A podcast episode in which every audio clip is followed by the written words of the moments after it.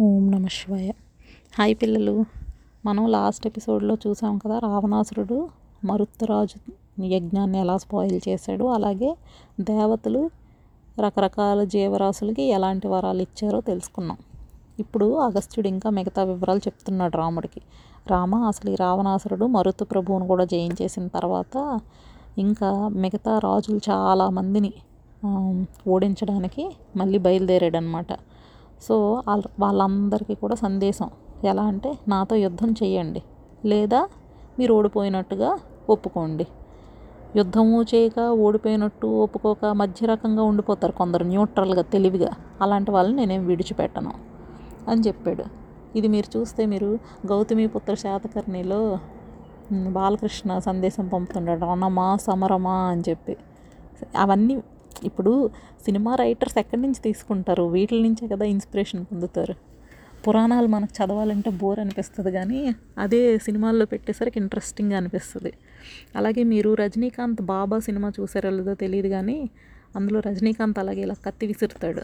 విసిరిన తర్వాత కత్తి నువ్వు తీస్తే సమరం నేను తీస్తే సంధి నేను పది లెక్క పెడతాను అంటాడు అనమాట అది అవన్నీ కూడా ఇలాంటివే వీటిలోంచి వచ్చినవే. సో రావణాసురుడు ఆ టైప్లో చెప్పాడు. మీరైతే యుద్ధం చేయండి లేదా ఓడిపోయినట్టు ఒప్పుకోండి అని వాళ్ళంతా ఏమి మామూలు వాళ్ళు కాదు? ఆ రాజులందరూ కూడా దేవతలతో సమానమైన బలం కలిగిన వాళ్ళంట. అయినా కూడా వాళ్ళు బాగా ఆలోచించి ఆల్రెడీ వీడికి చాలా వరాలు ఉన్నాయి మామూలుగానే బలవంతుడు. వీడితో యుద్ధానికి వెళ్ళడం కన్నా ఓడిపోయినట్టు ఒప్పుకుంటేనే బెటర్ అని చెప్పి వాళ్ళందరూ వాళ్ళ ఓటమిని అంగీకరించేశారంట. ఎందుకంటే ఊరికే యుద్ధం చేయడం కూడా కరెక్ట్ కాదు. ఓడిపోతారని తెలిసినప్పుడు యుద్ధం చేయకుండా సంధి చేసుకోవడమే మంచిది. పవన్ కళ్యాణ్ ఏం చెప్పాడు? ఎక్కడ నెగ్గాలో కాదు ఎక్కడ తగ్గాలో కూడా తెలిసినవాడే గొప్పవాడు అని చెప్పాడు కదా. సో వాళ్ళందరూ అది ఫాలో అయ్యారనమాట అప్పుడే వాళ్ళకి తెలుసు పవన్ కళ్యాణ్ ఇలా చెప్తాడని. సో ఇప్పుడు ఇవన్నీ జరుగుతూ ఉండగా రావణాసురుడు అయోధ్యకు చేరుకున్నాడంట. అయోధ్య నగరాన్ని అప్పట్లో అనరణ్యుడు అనే ఒక మహారాజు చక్కగా పాలిస్తున్నాడు. అతను సేమ్ మళ్ళీ ఇవే డైలాగ్స్ వేసాడు. రాజా నాతో యుద్ధానికి సిద్ధమవు లేకపోతే నా చేతిలో ఓడిపోయినట్లు అంగీకరించు అని. అది విన్న వెంటనే అతనికి చాలా కోపం వచ్చింది. నేను నీతో ద్వంద్వ యుద్ధం చేస్తాను. వెంటనే యుద్ధానికి రెడీ అవ్వు అని అన్నాడనమాట అయితే ఇద్దరికి ఘోరమైన యుద్ధం జరిగింది. చాలా పెద్ద యుద్ధం. ఎవ్వరూ ఎక్కడ తగ్గట్లేదు. అంత బాగా జరిగింది. అయితే రావణాసురుడు వెనకున్న ఈ సైన్యం ఉన్నారే ఈ సుఖసారణులు ఇలాంటి వాళ్ళందరినీ ఈజీగా ఓడించేశాడు ఆయన. మారీచుడు ప్రహస్తుడు వీళ్ళందరూ ఉన్నారు కదా అందరూ కూడా ఈ అనరణ్యుడి చేతిలో ఓడిపోయారు. కానీ రావణాసురుడి మీద ఎన్ని బాణాలు వేస్తున్నా కూడా ఏదో పర్వత శిఖరం మీదకి చిన్న బాణం చిన్న వర్షం చినుకొచ్చి పడితే ఎలా ఉంటుందో అలా ఉంది తప్ప అతనికి ఏం అవ్వట్లేదు. ఎందుకంటే నార్మల్ ఇద్దరు పీపుల్ యుద్ధం చేయడం వేరు. బోల్డ్ వరాలు పొంది అన్నీ పొందినవాడును ఒక మామూలు మనిషి యుద్ధం చేస్తే ఎలా అవుతుంది? ఆ రెండు అసలు ఈక్వల్ కాదు కదా. సో అతనికి ఏమీ దెబ్బ తగలట్లేదు. ఇప్పుడు రావణాసురుడు ఏం చేశాడంటే ఆ రాజు తల మీద అరచేత్తో బలంగా ఒక్క దెబ్బ కొట్టాడు. అతను రథం మీద నుంచి కిందకి పడిపోయాడు. పూర్తిగా వణికిపోయి ఆయన ఆయన మొత్తం ఒక్కసారిగా బాడీ అంతా పటుత్వం కోల్పోయిందనమాట. అది చూసి ఈ అనరణ్యుడిని చూసి రావణాసురుడు హేళన చేస్తూ నవ్వుతున్నాడు అనమాట నాతో యుద్ధానికి దిగుతావా నువ్వు? తగిన ఫలితం అనుభవించావు. ముల్ల ముల్లో కాల్లో ఎక్కడ ఇంతవరకు ఎవరు నాతో ద్వంద్వ యుద్ధానికి తలపడలేరు. నువ్వు హాయిగా ఎన్నాళ్ళు బాగా రాజువు కదా సుఖాలన్నీ అనుభవిస్తూ ఉండి నా బలం గురించి ఎప్పుడు వినుండో నువ్వు? అని అన్నాడు. అప్పుడు ఆ రాజు అన్నాడు అనమాట ఇప్పుడు నేను చేయదగింది ఏమీ లేదు. కరెక్టే కాలాన్ని ఎవ్వరూ అధిగమించలేరు. నా టైం ఇప్పుడు బాగాలేదు కానీ ఎవడిని వాడు పొగుడుకుంటున్నట్టు సెల్ఫ్ డబ్బా వేసుకునేవాడు అసలు వీరుడే కాదు. నేను నీ చేతిలో ఓడిపోయినట్టు కాదు నా టైం బాగాలేక ఇలా జరిగిందంతే. నువ్వు కూడా నా గొప్పోడవని నువ్వు అనుకోకు కానీ నేను ఒక్క విషయం చెప్తాను విను. నేనే గనక ఇప్పుడు నేను నీకు ఒక శాపం ఇస్తున్నాను ఎందుకు? నువ్వు మా రఘువంశాన్ని అవమానించావు. అందుకు నేను నిన్ను శపిస్తున్నాను. నేనే గనక ఇప్పటికి పాత్రులకే గనక దాన ధర్మాలు చేసుంటే పాత్రులకే దాన ధర్మం అనేది మీరు అండర్లైన్ చేసుకోవాలి ఇక్కడ. ఇప్పుడు దాన ధర్మాలు ఊరికే చేసేయకూడదు అపాత్ర దానం కూడదు అని చెప్తారు. సో దాన ధర్మాలు చేసేటప్పుడు ఎవరికి నిజంగా ఎలిజిబిలిటీ ఉందో ఎవరికి అవసరమో చూసి వాళ్ళకి దాన ధర్మాలు చేయాలి అంతేగాని ఎవడికి పడితే వాడికి డబ్బులు ఇచ్చేసి బట్టలు ఇచ్చేసి ఫుడ్ ఇచ్చేసి వాడు దాన్ని మిస్యూజ్ చేసి ఇలా చేస్తే అది కరెక్ట్ దానం నువ్వు చేసినట్టు కాదు. అర్థమైందా? సో ఎప్పుడైనా మీరు ఫ్యూచర్లో మీరు పెద్ద అయ్యాకైనా దాన ధర్మాలు చేసేటప్పుడు కరెక్ట్ పర్సన్కే చెయ్యాలి. అప్పుడే దాన్ని దానం కింద కన్సిడర్ చేస్తారు.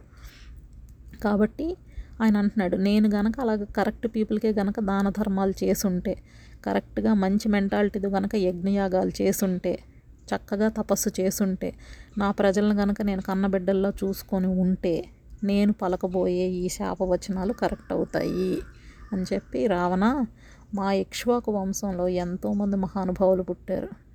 ఇదే వంశంలో దశరథుడు అనేవాడు పుడతాడు. వాడి కొడుగ్గా ఎంతో మహాత్ముడైన శ్రీరాముడు పుడతాడు. అతడు నీ ప్రాణాలని తీస్తాడు అని చెప్పాడు. చెప్పిన వెంటనే పైనుంచి దేవదుందుబులు మోగుతున్నాయి పూలవాన కురిసింది ఇవన్నీ జరిగాయి.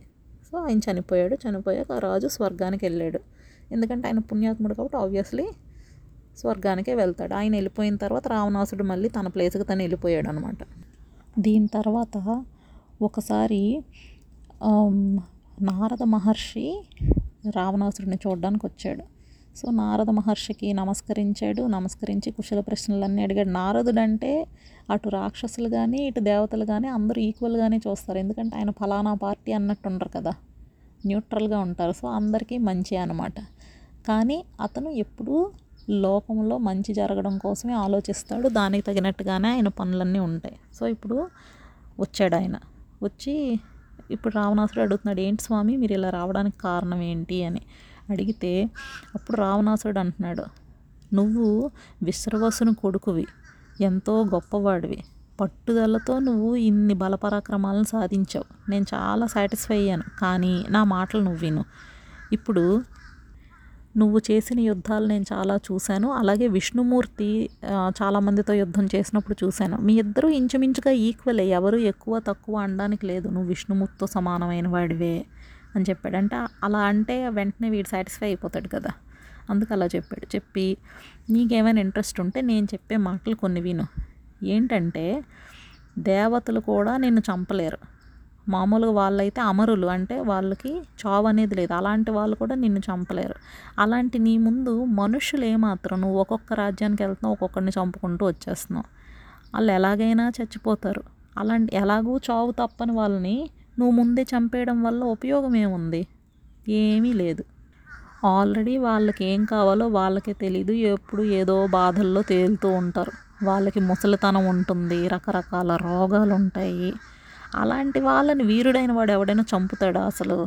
అని అంటున్నాడు. అంటే దీని వెనక మీరు అర్థం చేసుకోవాల్సింది ఏంటంటే రావణాసురుడు రకరకాల రాజ్యాలకు వెళ్ళి అందరినీ చంపుతున్నాడు కాబట్టి అతన్ని ఆపడం కోసం ఈ రకంగా నారదుడు మాట్లాడుతున్నాడు.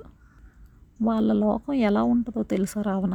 ఎప్పుడు తల్లిదండ్రుల మీద ప్రేమ సంతానం మీద ప్రేమ భార్య మీద ప్రేమ చుట్టాల మీద ప్రేమ రకరకాల కోరికలు రకరకాల ఆనందాలు ఇవన్నిటితో ఎప్పుడు వాళ్ళు హ్యాపీగా ఉండరు. అలాంటి వాళ్ళతో నువ్వు ఫైట్ చేస్తున్నావు. ఇప్పటికే నువ్వు మానవ లోకాన్ని బాగా బాధలు పెట్టావు. ఎలాంటి డౌటు లేదు.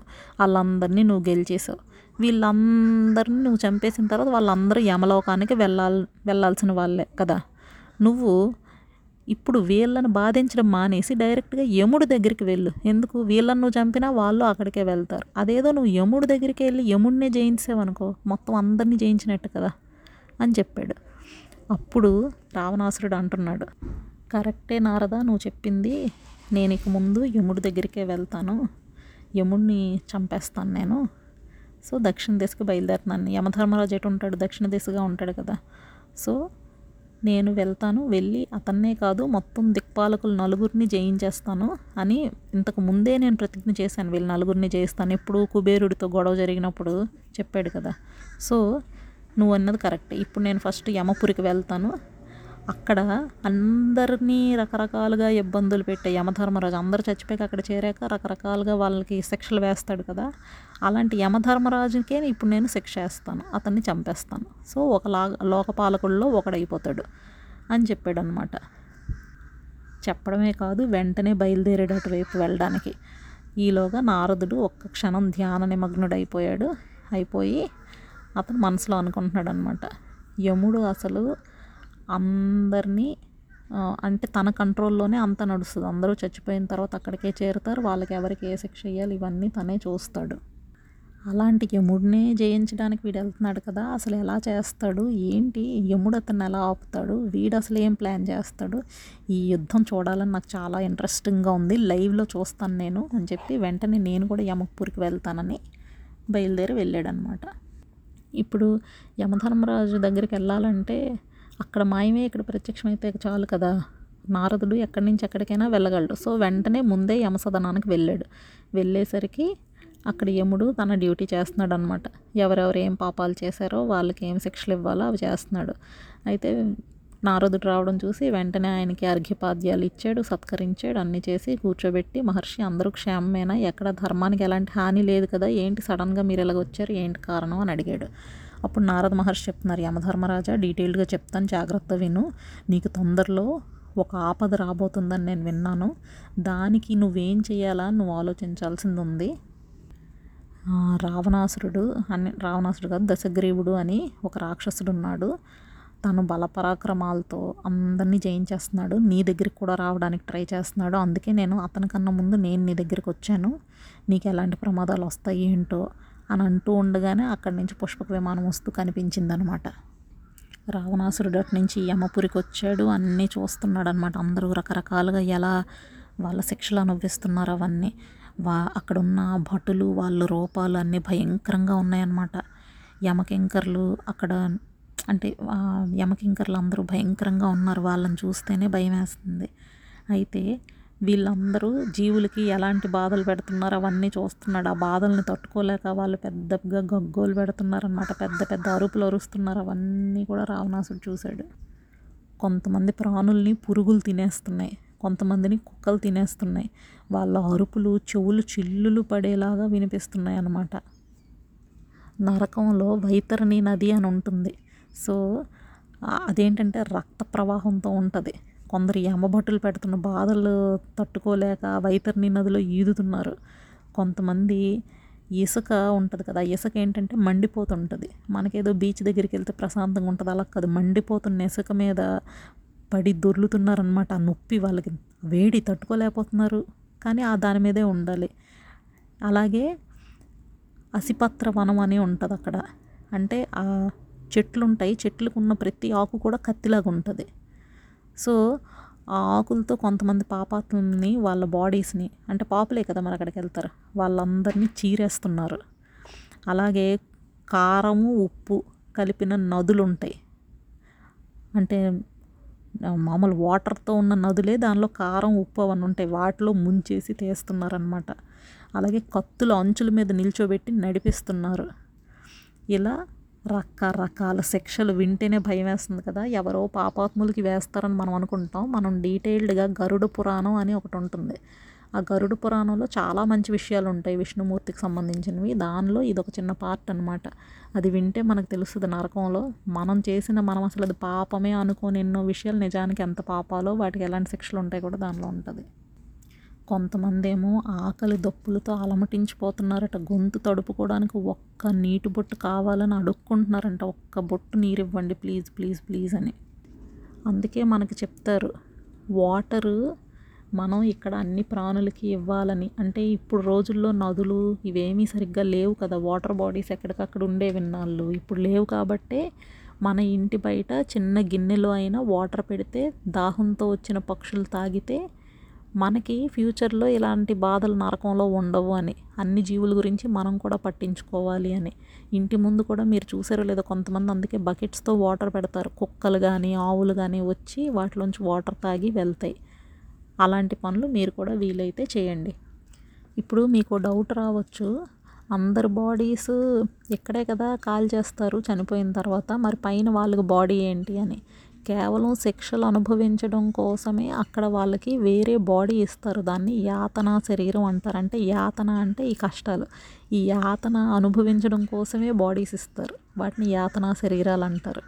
అంటే అవి ఎంత ఘోరంగా ఉంటాయంటే ఆ బాధ అంతా అనుభవిస్తాడు. ఇప్పుడు ఏదో కత్తులతో కోసేయాలి అని ఉందనుకో కత్తితో కోసేస్తాడు. కానీ చావు రాదు. ఎక్కడైతే కత్తితో కోసేస్తే చచ్చిపోతాడు. అక్కడతో ఆ బాధ ఐదు నిమిషాలతో తీరిపోద్ది.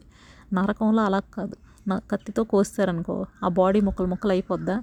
మళ్ళీ అతుకుపోద్ది మళ్ళీ కత్తితో కోస్తాడు. అంటే ఆ నొప్పిని నువ్వు అలా అనుభవిస్తూ ఉండాలన్నమాట. నరకం అనేది నిజంగా నరకంలాగా ఉంటుంది.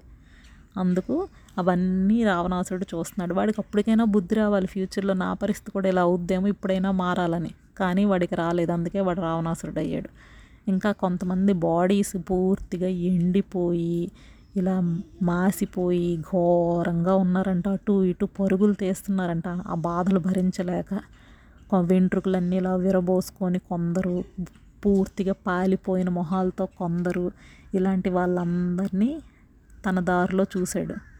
అయితే అప్పుడు తన దృష్టిని ఇంకో వైపు ఇంకో వైపుకు మరల్చాడంట రావణాసురుడు. అంటే మొత్తం ఇటే చూస్తున్నాను కదా అటు అక్కడేంటి? పుణ్యాత్ములైన జీవులు ఉన్నారు వాళ్ళు వాళ్ళు చేసిన పుణ్యాల వల్ల మంచి బిల్డింగ్స్లో ఉంటున్నారు. చక్కగా మంచి పాటలు సంగీతాలు వీటిని వింటూ హాయిగా ఎంజాయ్ చేస్తున్నారు. ఇక్కడేమో ఇల్లు దానం చేసిన వాళ్ళు అంటే భూమి మీద ఇంటిని దానం చేసిన వాళ్ళు అక్కడ మంచి భవనాల్లో నివసిస్తున్నారు. ఇక్కడ గోదానం చేసిన వాళ్ళు అంటే ఆవుల్ని వాటిని దానం చేస్తే వాళ్ళు అక్కడ చక్కగా ఆవు పాలు తాగుతూ ఉన్నారంట. ఇక్కడ అన్నదానం చేసిన వాళ్ళు అక్కడ మంచి రుచికరమైన ఆహార పదార్థాలని తింటూ హాయిగా అనుభవిస్తున్నారు. ఇంకా కొంతమంది భూమి మీద మంచి ధర్మకార్యాలు అన్నీ చేసిన వాళ్ళు ఉన్నారు వాళ్ళు ఏంటంటే చక్కగా మంచి బట్టలు నగలు అన్నీ వేసుకొని హాయిగా అక్కడ హ్యాపీగా ఉన్న వాళ్ళని చూశాడు. సో ఇక్కడే తనకి యాక్చువల్గా తెలిసిపోవాలి. పాపాలు చేసిన వాళ్ళ పరిస్థితి ఫ్యూచర్లో ఎలా ఉంటుంది? పుణ్యాలు చేసిన వాళ్ళ పరిస్థితి ఎలాగుంటుంది? ఈ రెండు తెలుసుకోవాలి. తను తెలుసుకోకపోయినా పర్లేదు మనం మాత్రం తెలుసుకోవాలి. సో ఎలాగూ ఈ సందర్భం వచ్చింది కాబట్టి కొన్ని కొన్ని శిక్షలు అంటే మనం చేసిన పనులకి ఏ పనికి ఎలాంటి శిక్ష ఉంటుంది అలాంటి విషయాలు కొన్ని మనం నెక్స్ట్ ఎపిసోడ్లో తెలుసుకుందాం. ఓకేనా పిల్లలు? తర్వాత రావణాసుడు యముడితో యుద్ధం ఏం చేశాడు అలాంటివి కూడా తెలుసుకుందాం. బాయ్ పిల్లలు.